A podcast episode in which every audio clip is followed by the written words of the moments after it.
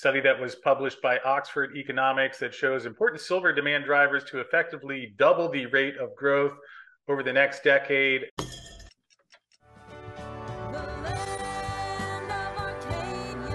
Well, hello there, my friends. Chris Marcus here with you for Arcadia Economics on Wednesday, November 15th. Hope you're having a great afternoon out there, and thanks for joining me as we're going to walk through some of the latest news affecting the gold and silver prices, including a new report that shows that the demand for industrial silver is expected to grow at even faster rate over the next 10 years than we've seen over the past 10 years as well as we will dig into some of the inflation data that was released this week, especially yesterday, sent the metals prices soaring quite a bit higher. So, a lot to cover, and let us dig in. And we'll start by taking a quick look at the gold and silver prices. Silver back at 2350 and up again for the second day in a row. And here you can see yesterday the move that pushed silver almost a dollar higher following the CPI inflation that came out at 8:30 Eastern yesterday, which has left silver dollar and a half higher on the week. And as we take a look at the gold price, we see it is sitting at 1966 as of 11 o'clock on Wednesday morning.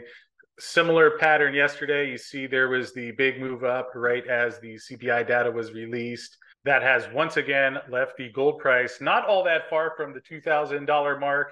So, even as we've seen a bit of the premium based on the geopolitical tensions in the Middle East take some of that increase out of the gold, silver, and oil prices, again, gold still well above the levels it was at in early October when all of that began. And we'll dig into some of the factors that are leaving the gold price uh, quite a bit higher these days.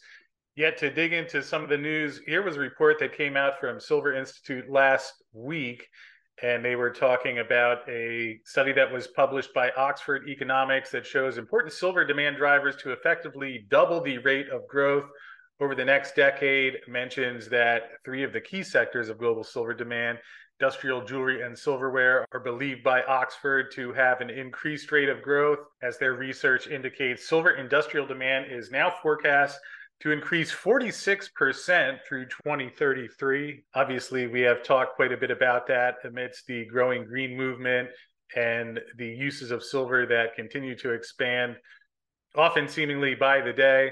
And they mentioned that few critical industries of silver are expecting to experience strong output over the next decade, particularly in Asia and in China, where the rapid growth in the output of electrical and electronics application industry is expected to grow by 55% over the next decade as silver's use in solar and electric vehicles will help this category forward with jewelry and silverware demand continuing to be led by India although they are expecting China to cut into that somewhat. And if we take a look again at the silver supply and demand numbers here is what we have with the 237 million ounce deficit that we had in 2022, following a 51 million ounce deficit in 2021, forecasting 142 million ounce deficit in this year. And I believe we're getting pretty close to when the Silver Institute publishes its mid year update. So we'll get some clarity on those figures. Although, again, in the top, you can see the industrial demand of 576 million ounces which comes in at 68% of mine production, 56% of the overall silver supply when you factor in recycling as well. And you can see over the past 10 years that industrial figure has gone from 440 million ounces up to 576 million ounces. And now Oxford suggesting that that will continue to grow, which certainly matches the things that we are reading and hearing anecdotally which of course creates a bit of an issue if we're already in a deficit. And again, at the current time, with the price not that far above the primary silver miners' cost of production, which has left us in a market where there has not been a lot of money flowing into these silver mining stocks, which I know many of you are well aware, as we've seen by the share prices. Yet, again, that creates a situation where while we're in the middle of a deficit, you don't have projects going online at the same rate that they otherwise would be. So, set to somewhat exacerbate that problem, along with growth in the industrial jewelry and silverware applications. Of course, add in the issues that we are seeing in the economy with slowing growth, issues in the banking sector that certainly seem on track to continue with the Fed leaving its interest rate at five and a quarter to five and a half percent. So have that potential for a surge in physical investment demand to really create a problem in those numbers, and let alone if we really run into even more severe problems in the treasury supply. Seems like a perfect storm is building. So I will put the link to the full Oxford report in the description field below. So if you'd like to take a look through that and see how they're coming up with their assumptions, you can do so.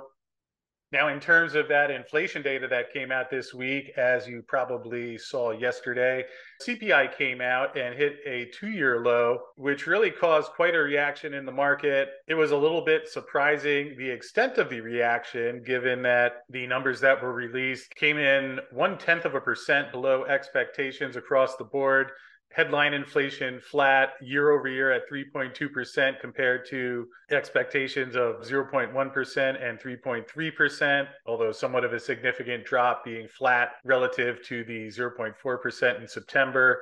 In terms of core, we got 0.2% and 4%. Again, both a tenth of a percent down from the 0.3 and 4.1% expectations. And as I mentioned, certainly quite a reaction in the financial markets. There is the dollar that had one of its bigger downward moves that we've seen in quite a while. Similarly, in the bond market, you can see here where the yield falls off a cliff from 476 down to 460. So big moves, of course, in addition to what we saw in gold and silver, where there was quite a rally there as well. And when you factor in today's PPI report where they showed wholesale prices falling 0.5% in October compared to an expectation of a 0.1% increase. That has left us with a Fed futures pricing that shows 99.8% probability of a pause at the meeting coming up just about a month on December 13th. Of course, one of the things that came out in this CPI release yesterday that certainly seems a little bit difficult to imagine is here in terms of the health insurance showing a 34% decrease in terms of premiums over the past year, which I can imagine is probably a significant bit different from what you're paying and what you're seeing out there. And one of the numbers that factors in and gives us these readings, although taking a look closer up here, here you see on the right are the month over month figures, and you see meats up 1% on the month, beef and veal up 1.2%. Uncooked beef roast with quite a jump at 4.1%, pork up 1.3%. So obviously, if you these are the month over month figures, so if you annualize those, uh, the numbers get pretty big. And for example, if we look at uncooked ground beef, 1.5%, that comes to 19% on the year. So obviously some factors in this CPI report that would suggest perhaps a different picture than what we're seeing in terms of the headline numbers that came out. Yet again, we see that there was quite a reaction in the markets because despite what may actually be going on in terms of how much money people are spending to afford the basic cost of life, Wall Street, again, looking to what the Fed will do and how they will respond to these things. Also saw quite a big move in the Japanese yen. There it was at 151.70, dropped all the way to 150.20 following that news, which again means that the yen was appreciating to the dollar based on the market speculating that we will not have another interest rate hike. And if we take a look going a little further out here, obviously this curve shifts quite a bit, but now we see one, two, three, four rate cuts favored as a probability in 2024, with the first cut potentially coming in May. So seeing a bit of a reversal of some of these moves today with the bond yield back up six basis points and the dollar yen back up to 150.91 Although, again, the key takeaway from all of this is that now markets pricing in basically 100% probability that we will see a Fed pause coming at their December meeting, with perhaps one of the more significant indicators of that being a comment we have from Nick Timiraos, affectionately known as the Fed Whisperer, who is a reporter from the Wall Street Journal. And yesterday he had this tweet mentioning October payroll report and inflation strongly suggests the Fed's last hike was in July. Big debate at the next Fed meeting is shaping up over whether and how to modify the post meeting statement to reflect the obvious that the central bank is on hold. And again, what we've seen over the past months and years is that a lot of what the Fed is doing is often telegraphed to Nick Timiraos in advance of those announcements. Used to be John Hilsenrath who was filling that role, but getting more and more indicators that the Fed actually may be done hiking. And while I don't think that we're going to see Jerome Powell come out at the next meeting and say that inflation is done and their battle is over, of course, there is still the lag effect. And we are seeing conditions slow down, as we will touch on in just a little bit. Now, in terms of another reason that is supporting the gold and silver prices, is something we talk about quite a bit on the show here, which is the large amount of debt, obviously, that's already out there, but in addition to what has to be rolled over and what is going to be added. And here, Tavi Costa mentions unprecedented 8.2 trillion of government debt will be roll, will be maturing in the next 12 months, and then you add in next year's deficit, which likely to be 2 trillion especially in an election year could well end up being more than 2 trillion especially as the economy slows down so a lot of debt that is going to need to be issued and funded at a time where more and more of the foreign counterparties who have been funding the debt are pulling away from the auction and in terms of signs that again this isn't just the gold and silver bugs who are concerned about that Bond King Jeffrey Gundlach warns of exploding U.S. debt expenses and recession coming within the next year. And perhaps more significantly, is something that happened last Thursday when there was a 30 year bond auction that did not go well, to put it kindly, which of course isn't really all that difficult to imagine, given that we're talking about a four and a half to 5% yield on the 30 year bond with inflation still where it is and the supply issues that I mentioned factoring in. And we see here that banks were forced to step in and take up the balance. The Fed had to step in and buy a portion of the debt that was issued.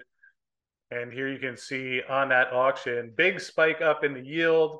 And the article mentions here this is a big warning flag because every time we've seen a surge in dealer takedowns, some sort of Fed intervention, QE or otherwise, has usually followed. And we doubt this time will be different. So I suppose it's one thing back in the early 2000s, 2010s to be talking about how debt loads are getting out of control and one day are going to be a problem. Then you get into 2020s, we have COVID and a lot of easing from the Fed. We see more borrowing from the Treasury, yet now we're getting to the point where it is becoming a problem in the auctions. And again, when you factor on that, we're just getting to a point where we're going to see a need for a lot of funding in the year and years going forward. CBO projections have the debt load hitting 50 trillion by 2033. I don't think it's an accident that you hear people like Jeff Gundlach talking about how this is getting a problem and we're no longer at the point where this is just someday in the future but rapidly approaching where we are now. Here we have a comment from michael hartnett from bank of america. You get to a point where the world just says sorry we're not doing this anymore and you lose people that are financing the deficit. Then the fed is going to be forced to come in and buy treasuries you could argue as well that they could stop QT first, they could cut rates or reintroduce quantitative easing, but you could get a situation where you've got a disorderly rise in bond yields and a disorderly decline in the dollar because the credit worthiness and credibility of the US government is called into question. And sure enough, we actually did see that as well as late Friday night after the close. Moody's, the bond rating agency, put a negative outlook on the US credit rating. Moody's of the three major credit rating agencies is the only one left that still has a triple A rating. Fitch downgraded them lower this year, and S&P downgraded the U.S. from AAA back in 2011, following what was back then another big fight over the debt ceiling. Back when we still had the Tea Party putting up a fight against that.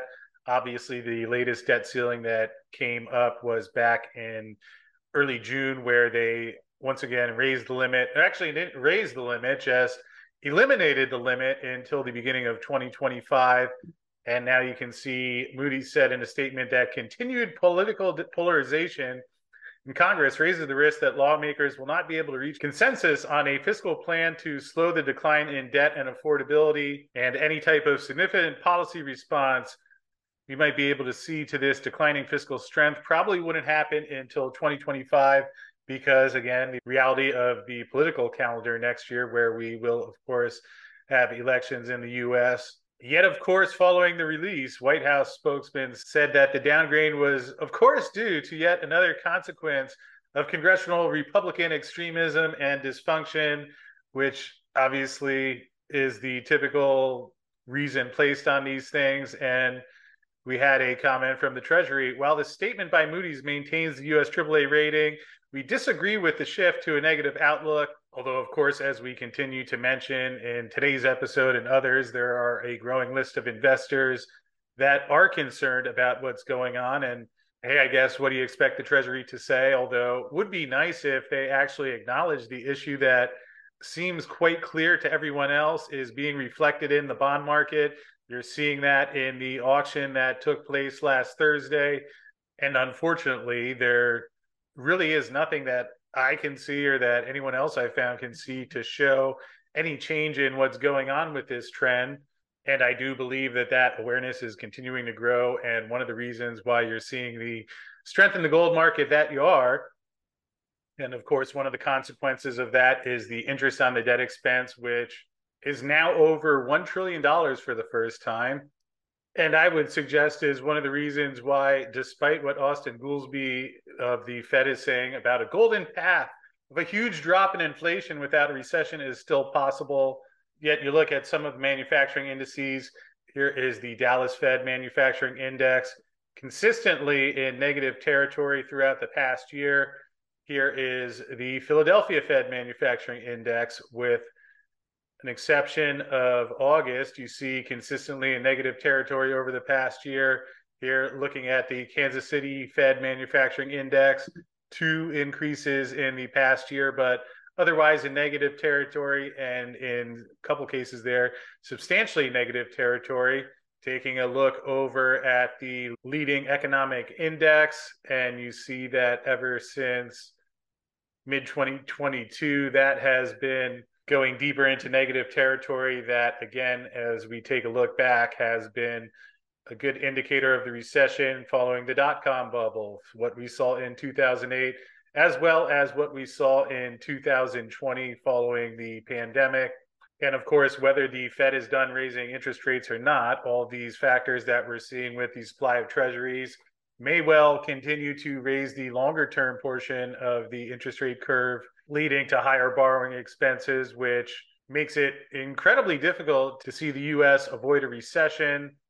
Although, again, what I consider far more likely is that we will have the return of quantitative easing because despite everything the Fed is doing and saying now, you would certainly think that they will do everything possible to prevent outright failures in the bond market. And the way those dynamics are stacking up sure looks like they are going to be one of the key ones that is going to have to step in and buy a lot of that debt, which obviously has its own set of concerns.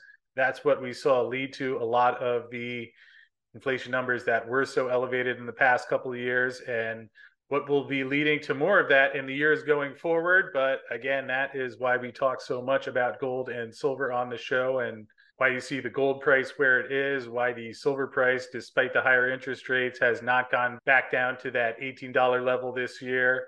And of course, this is all aside from the concern that continues to go on in the banking sector that is struggling under the higher interest rates, which has led to increased held to maturity losses, which overall does not paint the best picture of the things that are going on out there. But in closing, I will mention that for anyone that is interested in gold and silver, we're quite proud of our relationship with Miles Franklin that is a safe place to buy gold and silver. And in terms of a special that they are currently running, they do have the 2023 Austrian Philharmonics for only $3.40 over spot. And if you're interested in adding to your stack or beginning an allocation into silver, welcome to email us at arcadia at milesfranklin.com, where I'll be happy to answer any questions that you might have about the silver special or any of the things that we are talking about here on the show. Of course, in addition to that silver special, obviously Miles Franklin does have access to a full array of gold products as well. And again, you can find out more at arcadia at milesfranklin.com.